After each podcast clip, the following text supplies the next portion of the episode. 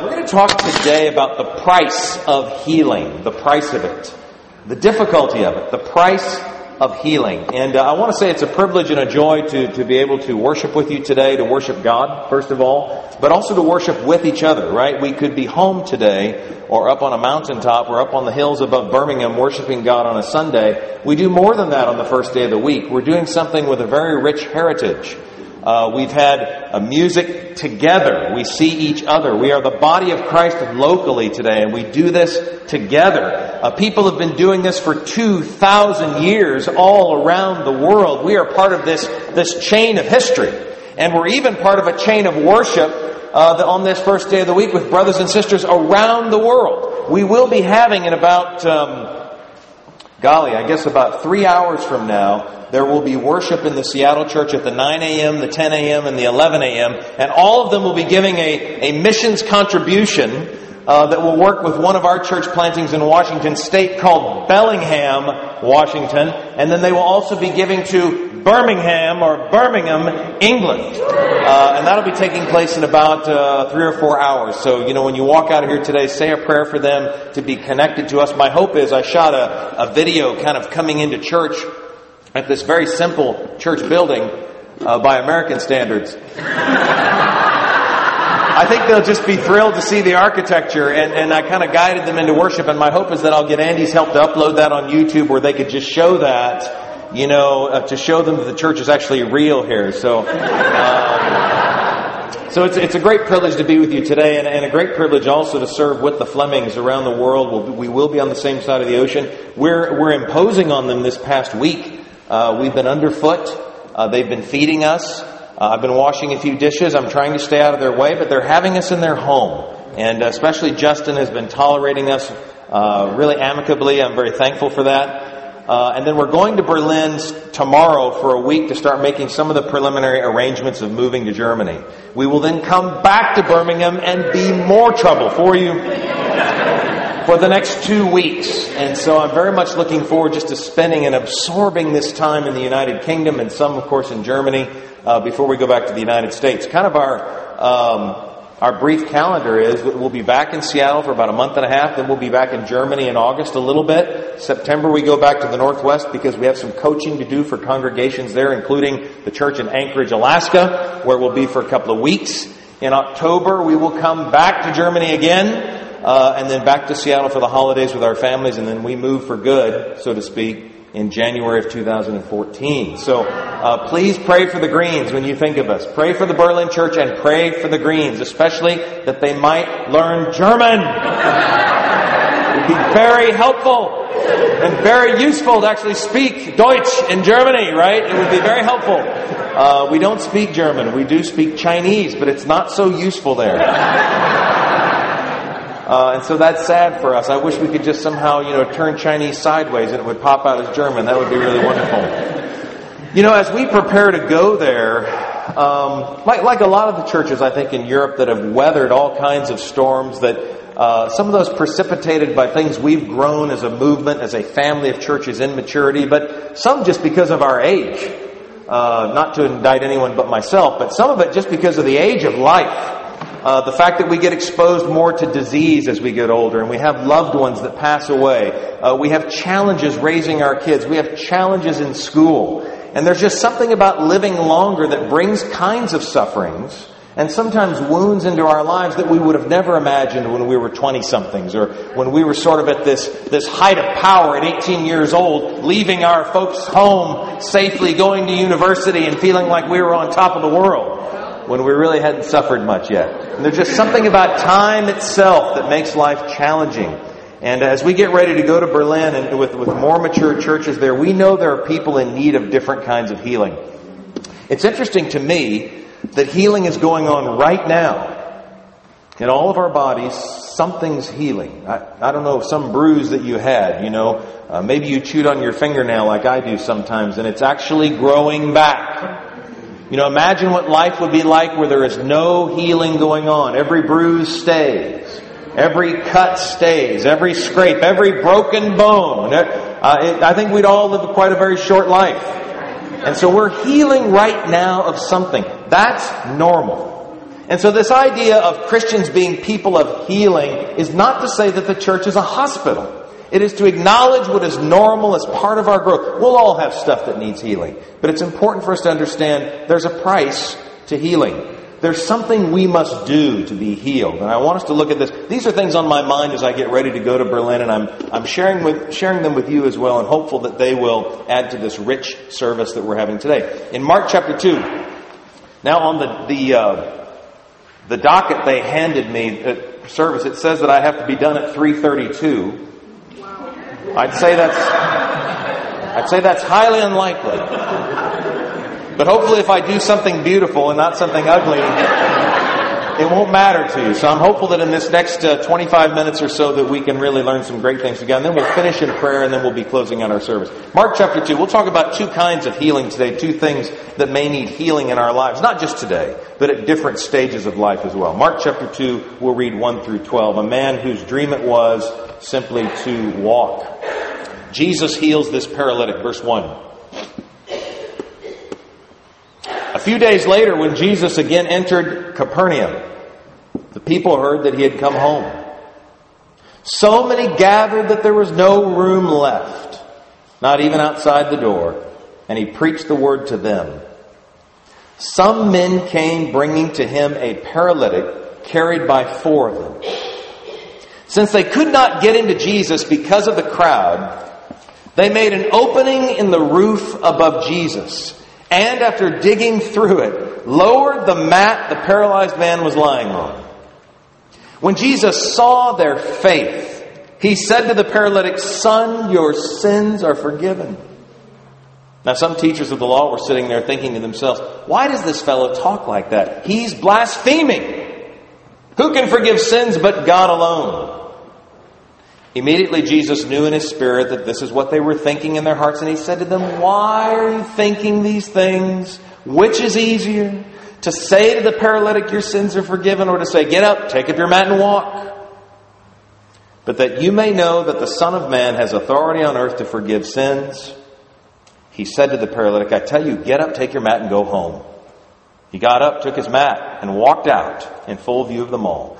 This amazed everyone, and they praised God, saying, We have never seen anything like this. I'll bet that's true. A man whose dream it was just to walk. Just to walk. And there was a price for this healing. What was it like to be a man who could not walk? We don't know for how long, but a paralytic, paralyzed. And to hear that this this Jesus of Nazareth, this, this miracle worker was coming to Capernaum. What was it like to be at home thinking, is there some way that um, maybe he could come to our, will he be in the streets? Will it be like a parade? Can we go outside and say, hey, you know, what will happen? And how he and his friends must have talked about this, how he and his family must have talked about this. And then for he or his friends or together for them to have this idea. You know what we'll do is we'll, we'll just pick you up and we'll, we'll carry you. We'll find out where he's going to speak and then we'll, we'll carry you to the, the house there and, and we'll go in the house and Jesus will see you and we've heard he's compassionate and we'll ask for a healing. Well, they get there and the crowd was so thick that they couldn't get in. Now that's some crowd. How crowded is that? Think about it for a second. I mean, how bizarre is it, even with a big crowd, when you've got a man and you're carrying him on a mat and you bring him to the crowd and you say, Excuse me, and it's not enough to get in. Maybe it would be like a crowd filling up this building today and flowing out the doors and going out in sort of this, this wedge direction for a half a mile. Maybe it would be such a crowd that the only way they could figure it out, and I don't know who figured it out, I don't know if it was the man or his friends, and they said, this will never work. Uh, he'll be done and he'll be gone. Let's go around where there is no crowd. And they run around and they, they get up to the roof and they began to dig through the roof. How long did it take to dig through the roof? What did they have? Did they bring their sawzall? Did they bring their pneumatic gun? You know, did they bring shovels? Did they do more than just use their finger uh, fingernails? I think so. But they dug this hole in the roof big enough to lower him through.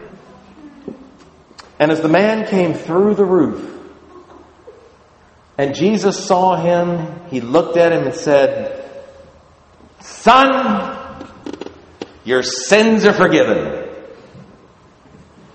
And I wonder what that man thought. Did he think, that's, that's good. Can I have a second wish? It'd be to walk, you know. And then the Pharisees and the leaders, the cynics, the teachers all the people who aren't ready to go do something beautiful, they, they, they said, who, who does Jesus think he is? Who does he think he is? And then Jesus saying, look, so that you guys can figure it out, yes, pick up your mat and walk. So that you can know I have authority on earth to forgive sins. Maybe today we've been in a position to want to have this dream to walk physically. Maybe not. But I say that all of us, or we wouldn't be here today, have had this dream to walk spiritually. We've had a dream to overcome whatever it is in our lives, including our sins to be forgiven, that we might fulfill a dream to walk with Jehovah, to walk with Jesus Christ, to walk with the Almighty God. As the Bible talks about, for example, in the book of Genesis, chapter 5. If you can get there quick enough. Genesis 5. And if not, you can just read this when you get home. Genesis 5, this genealogy taking us to the time of uh, Noah, talks about this man Enoch that had a big impact on my life when I was a kid. Bible says in verse 21, when Enoch had lived 65 years, he became the father of Methuselah. And after he became the father of Methuselah, Enoch walked with God 300 years and had other sons and daughters. Altogether, Enoch lived 365 years. Enoch walked with God. Then he was no more because God took him away. When I was a little boy, I was pretty competitive and I wanted to run the fastest and jump the highest and make good grades and blah, blah, blah, blah, blah. And when I read this scripture, I said, that's what it means to be spiritual. To walk with God in such a way that He'll just take you. He'll pluck you from life. And I said, that's my goal. I don't exactly know if that's my goal anymore. It might be a little scary to be plucked.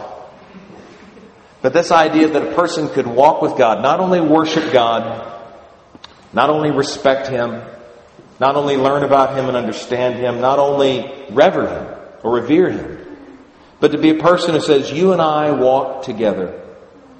We're best friends, and we walk together.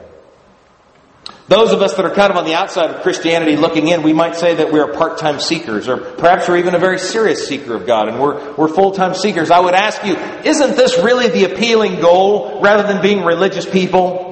Is this not really the goal to think that we could be in a place to actually walk with God and not be so separate from His awesomeness, but to walk together? That's what I was interested in, not just being religious. And for we as disciples, where sometimes we can fall into the immaturity of legalism in our faith, and sometimes we can have what I call, I forgot to mention that I also work in Seattle as a marriage and family therapist. So I'm an evangelist in the church and an elder, but I'm also a licensed therapist in the state of Washington. And some of the people that I get with who are clients of mine, they have what I call thick God stories that are a little different than this. And some of those God stories are very legalistic. Like God wants me to do this and this and this and this and this, and I can never really please Him. They have what I call God stories that are not very useful for them. And some of us may have that going on in our lives as disciples. We, we may have a God story that says, my God story is all about just kind of bowing down, and there is a time to bow down. Or maybe all about apologizing. Sorry, God, I messed up again, and there's a time to apologize. But I wonder if we've got this God story going on where we could walk with God, and as Jesus said in John 15, verse 15, that we could become His friends. God is my best friend. That I could respect Him, but love Him, and walk as a best friend. If that sounds good to you, if that's really what you want to do before you're done with this life on earth, there's a price to be paid. Here may be some things for you. Number one, it may seem too crowded to do it. How could I be God's best friend? Maybe that's a Mother Teresa role.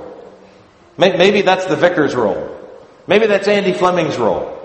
You know, Andy knows God really well. Maybe that's these, these super Christians that could walk with God. It feels a little crowded. How could God have time for me? And I love that scripture that Lynn talked about where Jesus anticipated this very thing in Luke chapter 12. She cited in verse 7. When Jesus looked at the crowd, he says, You worry about this and you worry about that, and God is, doesn't know my way. He says, The hairs on your head are numbered. For those of us that don't have much hair, I've been trying to find other analogies that might work for you, but they all came out disrespectful. So I finally, I finally found one that I thought everyone, man and woman, could relate to. Like God knows all the wrinkles on your elbow. We all have those. He, he can number them. He knows all the wrinkles on your elbow. With Jesus answering this question, does what I do and who I am, does it really matter to Him personally? Not just theologically, not as one of the great body of Christ blob, but me. Does it matter to him personally? And Jesus says, I know your hairs. I know your wrinkles. I know who you've loved. I know who broke your heart. I know what you worried about with your youngest child. I know what keeps you up at night with your oldest child. I know how much you cared about your parents. I know what kind of job you wanted but you didn't get. I know the one that you did get and how you tried to work with it and suffer. I know the diseases you've been through. I know every path that you've trod. I know it. I know it. And it matters to me. We sing a song as kids that says, Jesus loves me, this I know. I like this one better. Jesus knows me. This I love.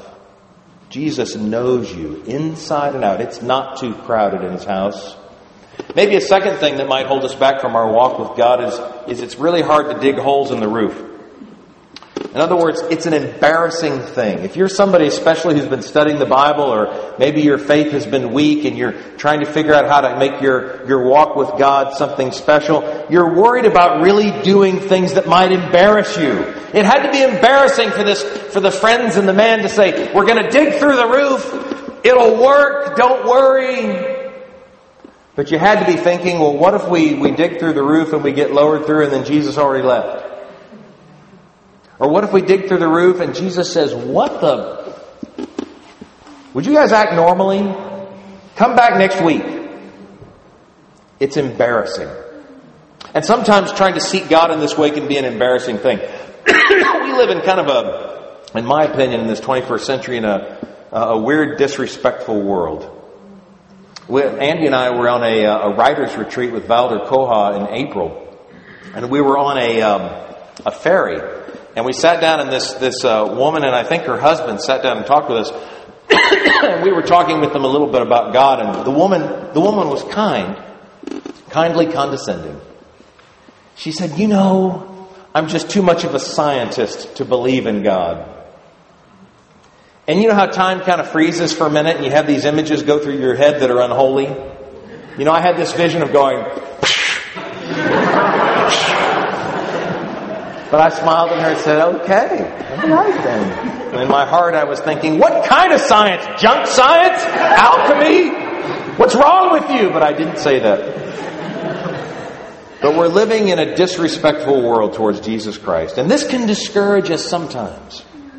But I want to encourage you, especially, especially some of us that are younger, whether it's in high school or college or university, I'd be grateful if somebody get me a glass of water. Thank you. Um, if we're younger and we're going through those times and, and, peer pressure is upon us and people are trying to embarrass us and we don't want to be embarrassed, it, it can be very tough. But you know, Max was taking a chance with Britain. He was embarrassing himself. What if he, what was he doing? Kind of, woo! You know, what if the next thing was, I gotta think about it? That would have been embarrassing. So he had to take a chance when he asked her to marry him, right? He had to take a chance. Uh, we may feel embarrassed in other ways to try to seek God. Thank you, brother. It takes a Scot to meet the needs of a Scot. It's worth it to do what's embarrassing for who you love. I used to sing for my wife. I still do occasionally. I once sang for her in front of the entire Hong Kong church, which had 2,000 people. And I won't do that today because I don't think that would be something beautiful. Um, what if God said that to us? Hey, could you just sing me a song? And then we'll be close. Just sing it in front of your friends and then you're going to go to heaven. Would you do it? I think I'd do it. It's worth it. It's worth it to be a little embarrassed. It's worth it to get through the crowd. This third piece where the man says, Jesus says, you know, your sins are forgiven. We'll, we'll come to that. We're going to skip over that. We'll come to that here at the end. And then this last one where he had to have friends take him in. The way that I see that is for us to have this walk with God, we are going to need friends to help us get there. Did anybody here become a Christian on their own? I really doubt it. Did it, I was just talking with Derek earlier today, and, and, he was talking about when he became a Christian in the Birmingham church and how he would kind of walk by church and wonder what that was about. And then later he became seeking, and then somebody invited him, and then Mike D'Souza invited him to study the Bible. All of us have stories to tell like that. We were not meant to do this on our own. Christianity is meant to be shared. It is meant to be taught. It is not meant to be caught like a cold.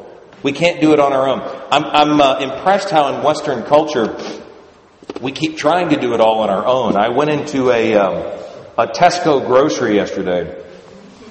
And uh, I was just getting a few things, and I, I went in there, and there was nobody in there except customers. And so I went to the, the line where you do, and it was you have to do your own checkout. So I I was there trying to do my checkout, and nobody there, and I I put my things on there, and it said, you know, uh, assistance needed. So I hit the buttons a few more times and tried to beep, you know, assistance needed. And I tried to do it again, assistance needed. And I thought it was going to say assistance needed, stupid, you know. And, and so I, and by then there were six people in line. And uh, I just said, help! and they, they kind of looked at me. So then I went into the back of the store. I went through the doors. I was going, is anyone here? Help! You know. And uh, finally, one of the guys came and did. He, he goes, "Oh, no problem," you know, and clicked me on through, and I got through there, and I just thought, "Man, we're living in a weird world." I, I, guess they could have stolen the entire grocery store, and no one would have known it, you know. I, but, but this emphasis on do it yourself. And I get that. I like. I, I don't want to have to de- depend on Tammy to cook for us, although she's a terrific cook. You know, I get that. But with Christianity, we need each other. We needed each other when we were studying the Bible. We need each other today. We're going to need one another this week. There are going to be things and developments in our lives that are possible not on our own, but with and because of one another. The thing that I love about spending time with Andy is we can, um, the developments that come for us spiritually are largely not intentional. Like Andy doesn't sit down and say, well, I got to remember tomorrow afternoon to teach Scott these three points. I, I don't think late at night tonight I need to be extremely intentional about making sure that we discuss these five passages in the Bible. We, we don't do it. It's just that we're together and we sort of scaffold each other's faith higher. You see what I'm saying? And we need each other for that to have this walk with God. And I love the idea of going up on the hillside, um, me and God, my God and I. I love that idea. But I think sometimes we underestimate the fact that we need one another in Christ. And no part of the body, 1 Corinthians chapter 12, can say to the other, I don't need you.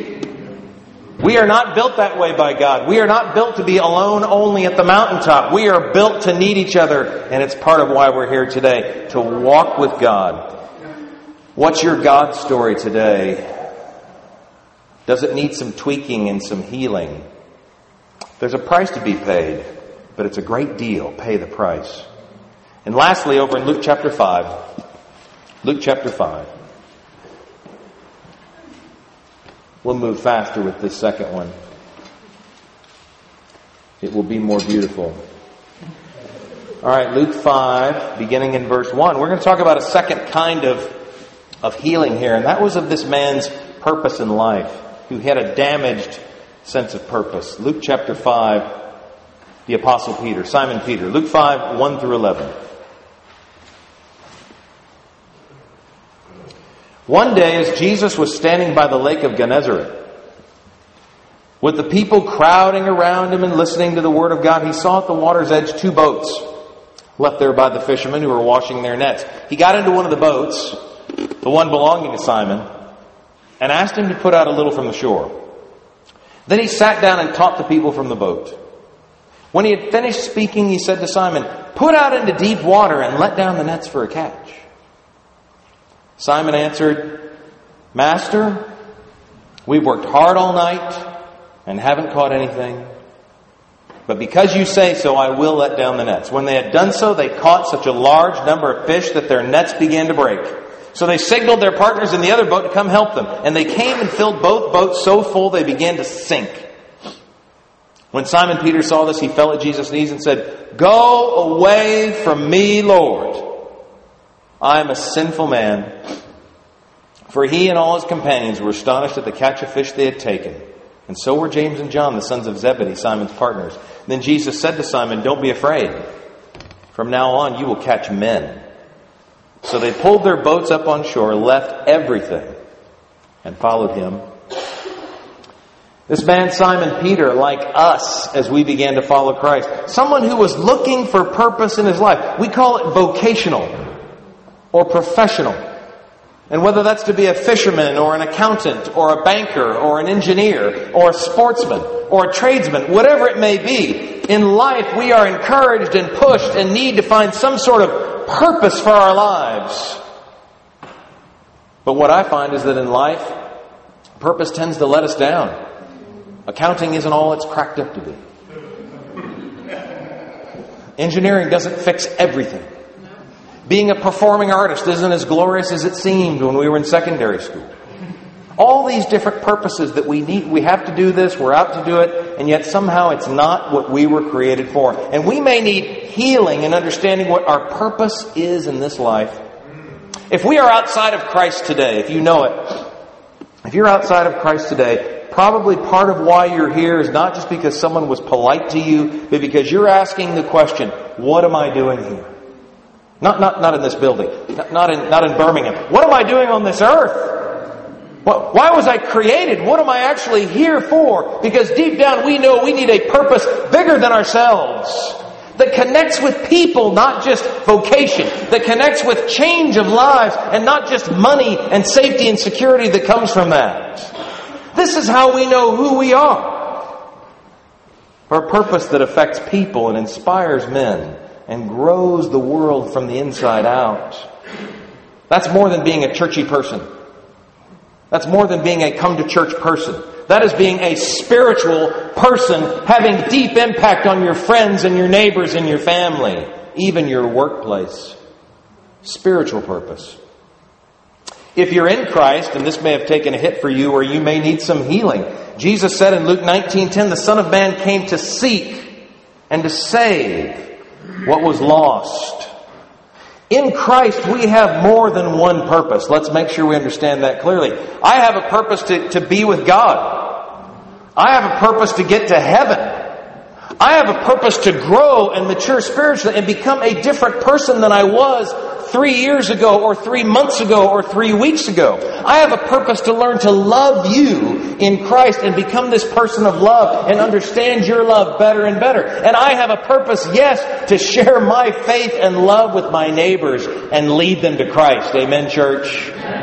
We got a lot of purposes here. And sharing the gospel is huge, but it's one of many developments in the spiritual life. But I want to have in Christ a great sense of purpose. And maybe some of us have lost some of that. We wind up spiritually kind of going through the motions instead of having a healed purpose. When it's the way it ought to be, then we will feel like we're, we're developing together and enjoying a great feast. It will feel like we're getting the very best of British gastropubs or the best Indian food it will seem rich and wonderful, and we will be sharing it with our neighbors. The feast that grows. Justin was very kind to us the other day. I, I got home and it was probably 9.30 at night. And I think he asked me, have you guys had dinner? And I said, well, I haven't. He said, I'll cook for you. And he did. It was magnificent. And so I want Justin to continue to grow in that area of life. Extremely useful for me. My son's a great cook. At his, uh, he's 24 years old. He can cook way more things than I ever could in my whole life. He's, he's kind of a, a mini chef. And I talk about it. I now tell people, I go, that man can cook because I love the feast. And that's how it is when we share our faith. It's not a task that we do. It's not a responsibility that we give. It's a feast that we go, taste this! Take a bite! Come with me and taste! We share the feast.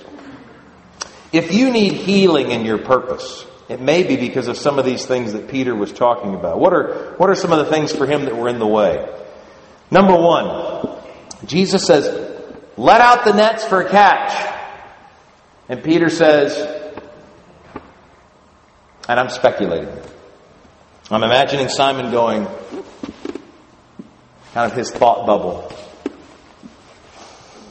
These preacher people, they get on our boats, we take them out for a tour, we let them preach, and now they're trying to tell us how to fish. what do you think, James? What do you think, Andrew? You know, oh, uh, sure, why didn't we think of that? No, Jesus, we went out and we tried all night to catch fish. But because you say so, I guess we can do it. I don't know if that's how he was thinking, but it seems that way to me. It's this idea of, we've tried that before. We've tried that before. You know, when I was 18 years old and I was going away to college, as much as I was searching for spiritual purpose in my life, I was done with church. I remember thinking that. I remember going to the University of North Carolina and thinking, I don't think it's going to happen. I'm not going to keep going to church. I'm kind of sick of what I saw. I didn't really like it. You know, I grew up in a traditional upbringing where church just wasn't practical and it didn't touch the soul and touch the heart. And I was nearly done. And a lot of us have been in that place before we felt like, I've tried that before, I'm done. I needed a pure return to the Bible. And I needed to see it in relationships for the first time in my life. I need to see it at work. I needed to see it in leadership in the church. Now I wonder if some of us would feel just the opposite. Now I'm too old. I was a really vibrant Christian in my 20s. I was a super Christian in my 30s. Now I'm a worn out Christian in my 40s and 50s. Sometimes we feel like it's a bit too late. And I like this, this poem by Lord Tennyson that was featured recently in uh, the film Skyfall. He kind of captures this in a poem called Ulysses where he says, Come, my friends, speaking to us 40 and 50 year olds, I think. Tis not too late to seek a newer world.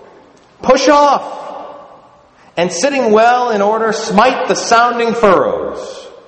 For my purpose holds to sail beyond the sunset and the baths of all the western stars until I die. It may be that the gulfs wash us down. It may be that we shall touch the happy isles and see the great Achilles whom we knew. Though much is taken, and by that he means taken out of us. We've all suffered. Though much is taken, much abides. And though we are not now that strength which in old days moved heaven and earth, that which we are, we are. One equal temper of heroic hearts, made weak by time and fate, but strong in will to strive, to seek, to find, and not to yield. We're not too old. We're not too tired to go to a Berlin. We're not too old and too tired to build an amazing church to the glory of God in Birmingham and to our neighbors, right? We're not. If we don't have to say, I tried that once before and it didn't work out so well. That's not the spirit of healing. Some of us may struggle as Peter did for a moment with feeling sinful. Go away from me, Lord. I'm a sinful man. Go away from me.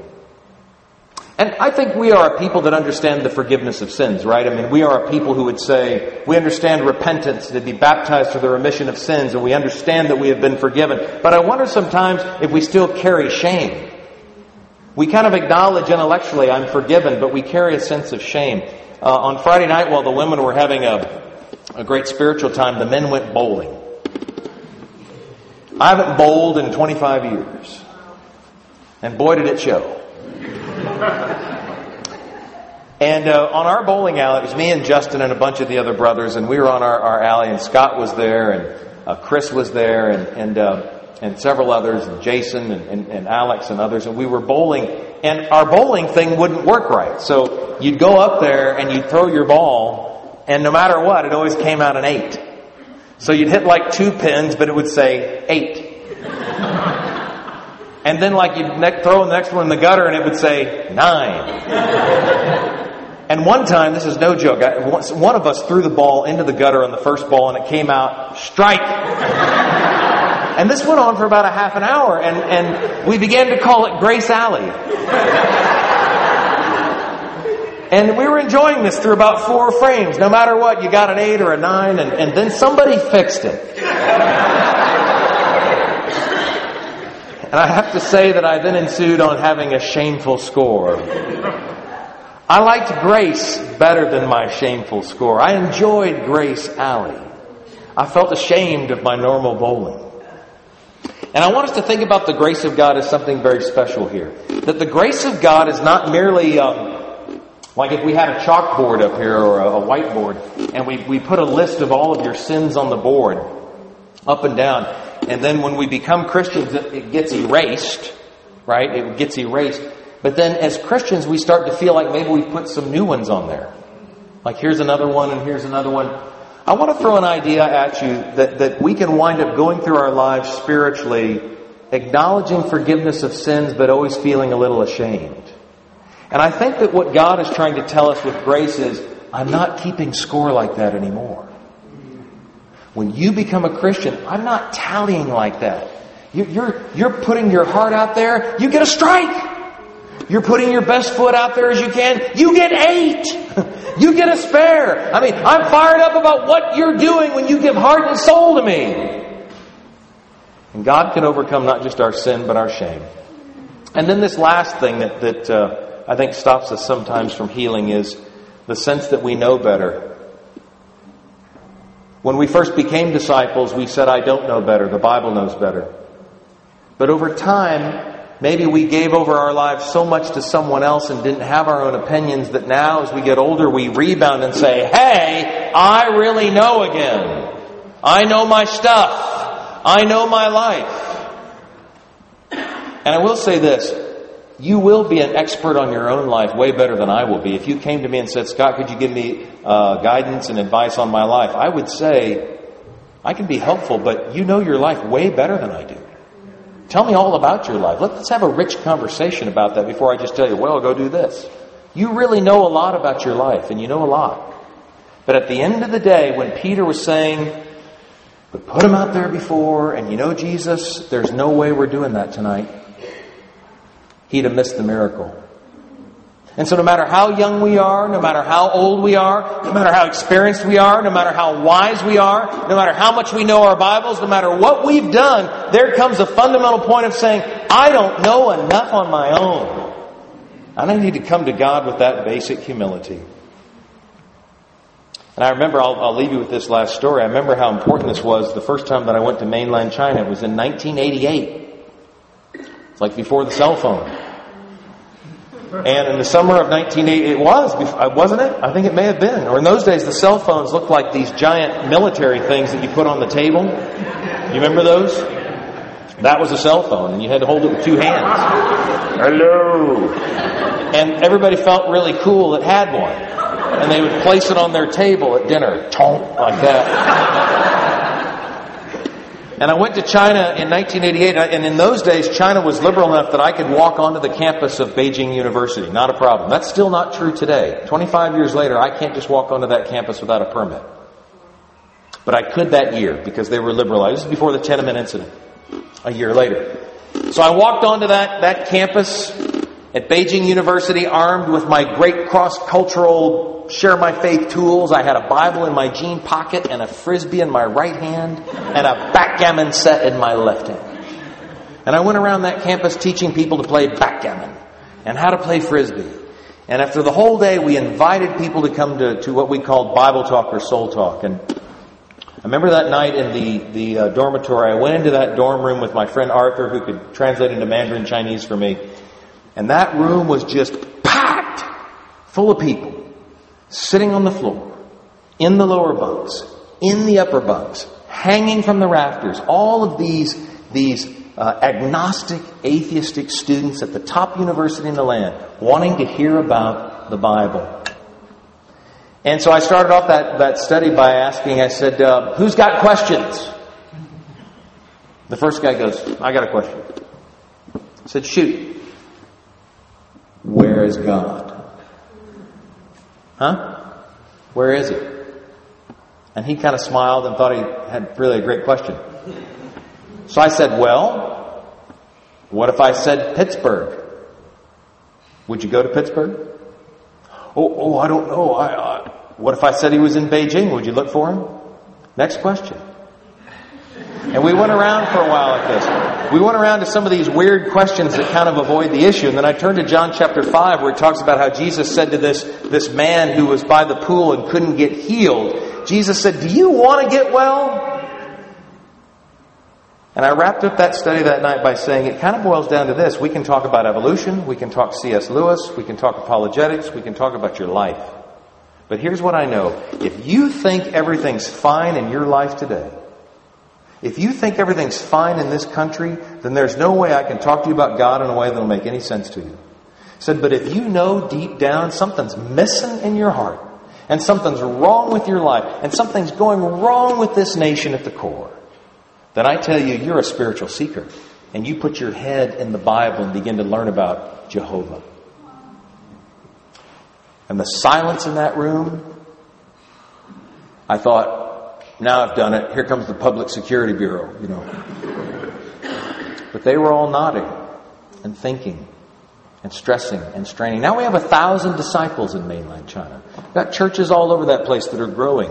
And it boils down to that for us as well. It boils down to that for us 25 years later and 25,000 miles removed. It boils down to, do you really think everything's fine?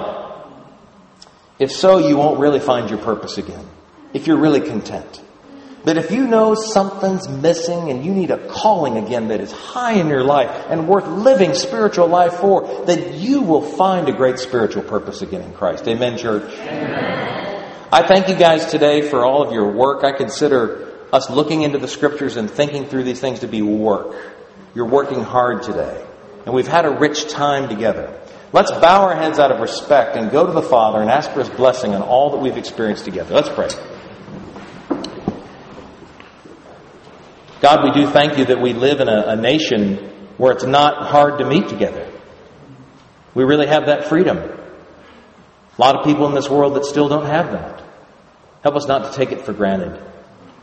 Help us to look around this room to see what we have in, in terms of comfort, convenience.